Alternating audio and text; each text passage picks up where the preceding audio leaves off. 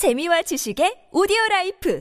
팟빵 안녕하세요. 군사독복입니다. 최근 드네프르강 이남 지역 헤르손 전선에 수복을 잠시 멈춘 우크라이나군이 대신 동북 쪽에 위치한 자포리자 전선으로 공세 방향을 돌렸는데 전혀 예상치 못한 상황이 벌어져 당황하고 있습니다. 상식적으로 자포리자를 방어하기 위해서 전력을 다할 것으로 예상되었던 러시아군 병력들이 방어선을 요사시키지 않고 헤르손 탈출 때 그랬던 것처럼 대다수가 퇴각하며 전선을 크게 축소시키고 있는 것인데요. 러시아군이 자포리자주마저 포기해버린 것일까요? 앞으로 봄이 되면 우크라이나는 이 전쟁을 완전히 끝낼 수 있을 것이라는데 사실이 될 수 있을 될지 알아보겠습니다. 전문가는 아니지만 해당 분야의 정보를 조사 정리했습니다. 본의 아니게 틀린 부분이 있을 수 있다는 점 양해해 주시면 감사하겠습니다. 여러 OSINT 전문가들의 분석에 따르면 최근 러시아군이 급히 자포리자주에서 병력을 물린 이유는 전선의 길이가 무려 110km나 되는 자포리자 전선을 방어하기가 어렵다고 판단해서인 것으로 보입니다. 최근 러시아군은 자포리자 주뿐만 아니라 헤르손 지역의 전선들을 크게 변경시키면서 병력들을 재배치하고 있는 것으로 밝혀지고 있는데요. 드네프르강 이남 지역에 배치되어 있던 러시아군의 3중 방어선은 드네프르강 이북 지역의 러시아군 모든 병력들이 남쪽으로 건너오자 크림반도 입구 아르미안스크와 초나르 지역까지 밀려나며 방어선을 크게 조정한 바 있습니다. 이런 반면 여전히 노바카호프카에 남아있던 러시아군 병력은 뭘 하는 것일까 하는 의문이 있었는데 결국 이들 또한 노바카호프카를 포기하고 병력을 남쪽의 크림반도와 동쪽의 도네츠크 방면으로 철수시켰다고 합니다. 이로써 드네프르강 이남의 헤르손 전선 전역 전체가 우크라이나군의 수중에 들어왔는데요. 하지만 우크라이나군은 지역에서 진격을 멈추고 공세가 지연되고 있습니다. 드네프르강 이남 지역의 헤르손을 떠나는 러시아군이 이 지역에 2,500개 100개 이상의 각종 지뢰는 물론 온갖 함정들과 부비 트랩 등을 설치해 놓고 우크라이나군을 함정으로 끌어들였던 것인데요. 그러나 우크라이나군은 이 함정에 속아 넘어가지 않고 크림반도로 진격하는 대신 자포리자 전선과 도네츠크 방면으로 병력을 투입시킨다는 소식이 나온 바 있습니다. 얼마 전 자포리자주의 핵심 전략 거점인 훌리아이폴에는 우크라이나군 포병들의 포격이 격렬히 쏟아진 바 있는데요. 이로써 러시아군도 우크라이나군의 주력 공세 부대가 자포리자 방면으로 진격해 올 것을 예상했을 텐데 필사적으로 저항하기는커녕 도망치고 있다는 것이 여러 OSINT 보도를 통해 밝혀지고 있습니다. 현지 시각 11월 21일부터 훌리아이폴에 있던 러시아군은 개전 초기부터 우크라이나군이 마지막까지 명예롭게 저항했지만 결국 점령되고 말았던 마리우폴로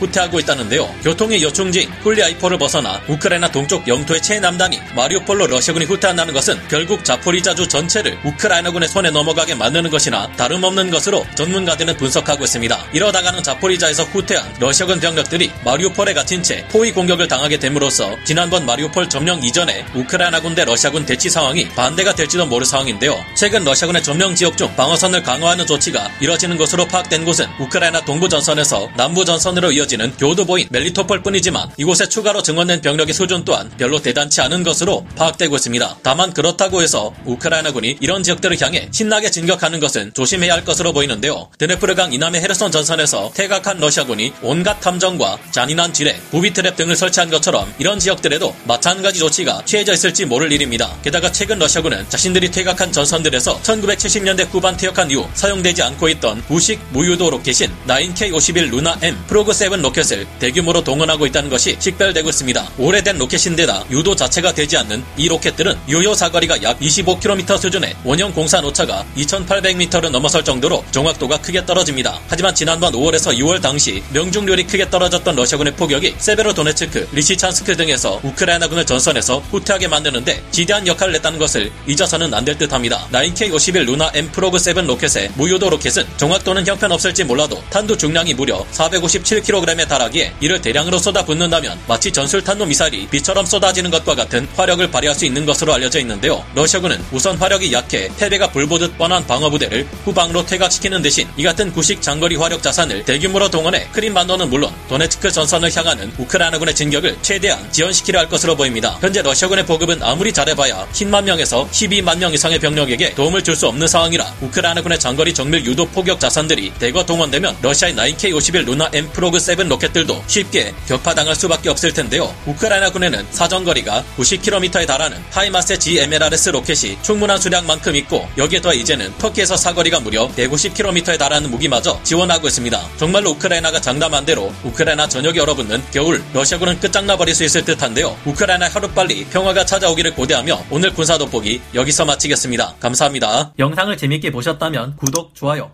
알림 설정 부탁드리겠습니다.